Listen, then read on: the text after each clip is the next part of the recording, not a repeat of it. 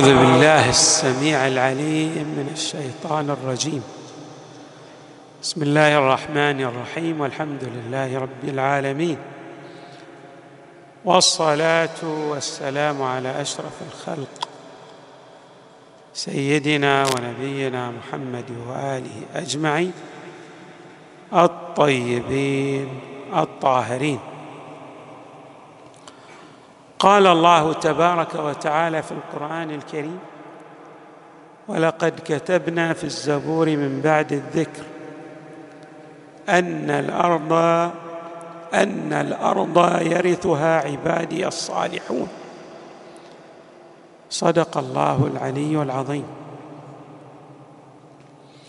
هناك آيات متعددة وردت في القرآن الكريم تؤكد على أن البشرية لن تفنى وسيتم إعمار الأرض وازدهار الرفاه المادي والتقدم المعنوي والحكم على وفق القوانين الإله على وفق القوانين الإلهية على أديم هذه الأرض. بمعنى أن المستقبل الباهر للبشرية سيكون على هذه الأرض على نحو الجزم والحتم. ومهما كانت هناك خطط جهنمية لأعداء الأديان السماوية فلن يستطيعوا أن يصلوا إلى مآربهم لفناء الإنسان من ناحية ولا لمسخ هويته الإنسانية. يعني سيبقى هناك أناس يسيرون على وفق مبادئ العدل والإنسانية. وهؤلاء ثلة منهم من المؤمنين الصالحين سيرثون الأرض. والله تبارك وتعالى أبان ذلك كعهد ووعد للعباد بشكل عام وللصالحين بشكل خاص.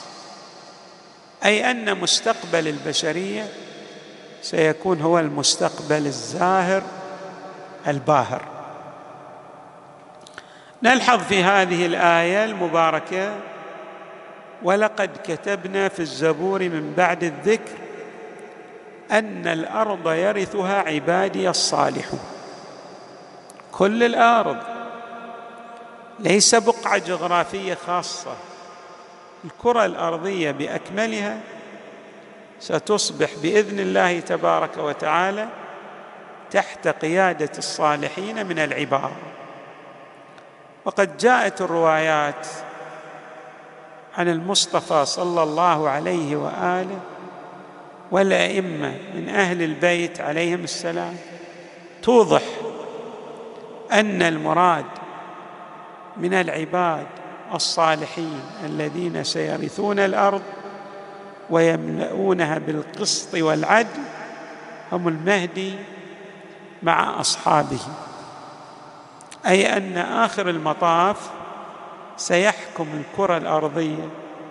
الإمام المهدي عليه السلام وهو من ولد الصديق الزهراء عليه السلام وسينشر لواء العدل خفاقا على ربوع الكرة الأرضية وسيعم الازدهار والرفاه المادي والتقدم المعنوي أيضا. ليس لفئة خاصة من الناس بل للبشرية جمعاء من الآيات أيضا التي وردت في هذا الشأن وهي تفصح عن هذا المعنى بنحو بين وواضح. قوله تعالى هو الذي أرسل رسوله بالهدى ودين الحق ليظهره على الدين كله ولو كره المشركون. هذه الآية المباركة عند بعض علمائنا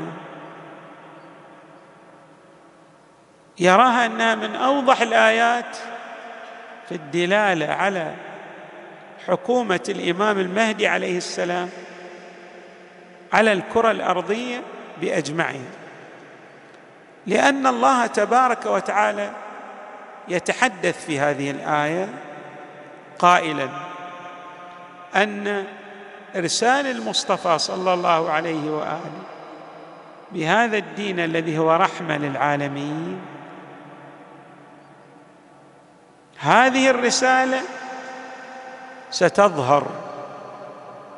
يعني ستكون الغالبية العظمى تحكم بها وتذعن بقوانينها وتذعن لقوانينها بل وتؤمن بها وتطبق أحكامها.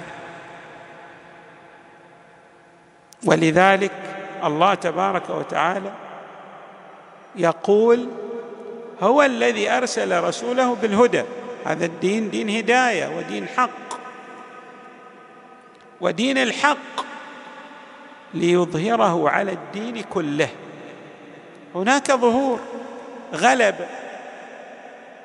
متى يتحقق هذا الظهور؟ ما تحقق. منذ أن بدأ الإسلام إلى يومنا هذا الإسلام ما عم الكرة الأرضية. بمعنى حكم الكرة الأرضية. عمها انتشر فيها نعم ما لا يوجد مكان إلا وفيه من المسلمين الكثير. لكن نقصد بعمومه بمعنى استيلاء الإسلام على حكومة الكرة الأرضية وتمكن هذه السلطة الإسلامية من تطبيق قوانين الإسلام بحذافيرها وهيمنه هذه الحكومة على ربوع الكرة الأرضية. هذا لا يكون إلا في عصر الإمام المهدي عليه السلام. قبل عصر الإمام المهدي لن يتحقق ذلك. أيضا الله تبارك وتعالى في أكثر من آية يبين أن الهدف من إرسال الرسل. وبعث الأنبياء. هو إقامة القسط والعدل. لماذا الله تبارك وتعالى بعث هؤلاء الأنبياء والرسل؟ من أجل إقامة القوانين الإلهية تحكيم الشرع الإلهي جعل الإنسان يعيش الأمن والرفاه والتقدم المضطرد. وليس لفئة خاصة من الناس. لاحظوا قد تكون بعض البلدان تعيش الأمن والأمان أو تعيش التقدم الاقتصادي أو تعيش رفاها في مجالات متعددة. ولكن بقية الكرة الأرضية تعيش شنو؟ الظلم والفساد والجور والإجحاف في تطبيق القوانين على بعض افرادها القرآن الكريم يتحدث يقول إن الغاية والهدف من إرسال الرسل وبعث الأنبياء هو إقامة العدل. ليس فقط إقامة العدل بل تجسيد العدل. الناس يرون أن هذه العدالة بينة الوضوح مجسدة لا لبس فيها. قال الله تبارك وتعالى لقد أرسلنا رسلنا بالبينات وأنزلنا معهم الكتاب والميزان ليقوم الناس بالقسط وأنزلنا الحديد فيه بأس شديد ومنافع للناس وليعلم الله من ينصره ورسله بالغيب. إن الله قوي عزيز. اذا الآية ماذا تتحدث عن؟ تتحدث عن أن هؤلاء الرسل جاءوا معهم البراهين البينة الواضحة ومعهم الأدلة معهم الدساتير الكتب براهين وكتب. قوانين إلهية. وأيضا معهم الفيصل بين الحق والباطل. يقيمون العدل الإلهي والميزان. ليش؟ ليقوم الناس بالقسط. القسط هو العدل الذي يتجسد يراه الجميع. من ينظر إلى هذا العدل لا يجد فيه لبس ولا غطس ولا إبهام ولا تشوبه شائبه بين الوضوح. وآيات متعددة تنبئ عن ذلك. يعني أن الأنبياء والرسل ما جاءوا على أديم هذه الأرض وعلى سطح هذه البسيطة إلا من أجل إقامة العدل. قال الله تبارك وتعالى إن الله يأمركم أن تؤدوا الأمانات إلى أهلها.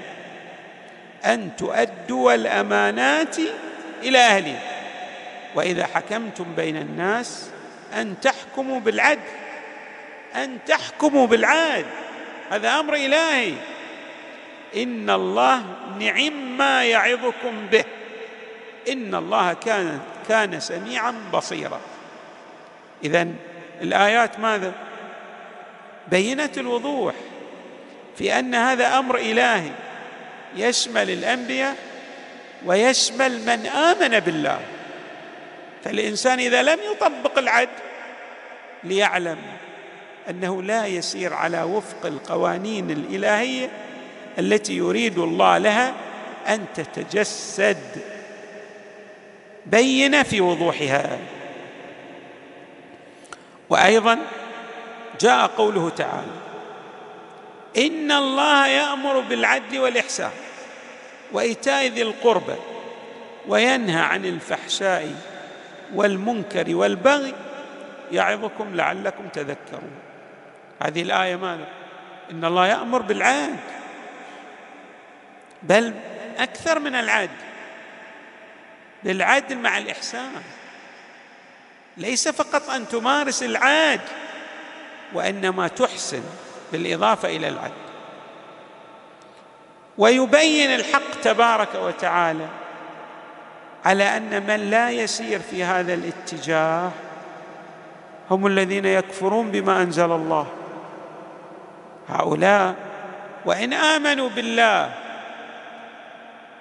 كنظرية ولكنهم كفروا بما أنزله الله تبارك وتعالى من ناحية العمل. قال الله تبارك وتعالى في هذا الشأن إن الذين يكفرون بآيات الله ويقتلون النبيين بغير حق ويقتلون الذين يأمرون بالقسط من الناس فبشرهم بعذاب أليم. يعني من لم يسر في الاتجاه الذي سار فيه الأنبياء والرسل لإيصال الناس إلى العدل ماذا كان يفعل؟ من لم يسر في هذا الطريق؟ كان يعيش الاتجاه المقابل. وكان ماذا يفعل؟ أول عمل يقوم به يقتل الأنبياء. وهنا القتل للأنبياء لا يشمل القتل الجسدي فقط. الأنبياء بمبادئهم بقيمهم بأحكامهم. فلذلك قتل الأنبياء يشمل قتل ماذا؟ الشرائع التي يعني الإنهاء. القتل هو الإنهاء. قتل الشرائع بإنهائها وتحكيم ما يقابل هذه الشرائع السماوية التي أنزلها الله تبارك وتعالى على رسله. ويقتلون النبيين بغير حق. بعد ويقتلون الذين يأمرون بالقسط من الناس. هؤلاء كما نعبر لا يبقون ولا يذرون. يقضون ليس على الأنبياء ومبادئهم بل أيضا حتى على من سار في هدي الأنبياء. آية أخرى تبين لنا الأهمية الفائقة والكبيرة لإقامة القسط والعدل وهو المنهاج الذي سيجسده الإمام المهدي عليه السلام. وتأمرنا إذا أردنا أن نقتدي بأنبياء الله ورسله وعباده الصالحين والأئمة من أهل البيت أن نطبق العدل حتى مع من يعادينا ومع من يتعدى على حقوقنا. لا يسوغ لنا أن نتعدى على حقوقه بحجة أنه ظلمنا. قال الله تبارك وتعالى في هذا الشأن يا أيها الذين آمنوا كونوا قوامين لله. شهداء بالقسط شهداء بالقسط. ولا يجرمنكم شنآن قوم على أن لا تعدلوا. اعدلوا هو أقرب للتقوى. واتقوا الله إن الله خبير بما تعملون.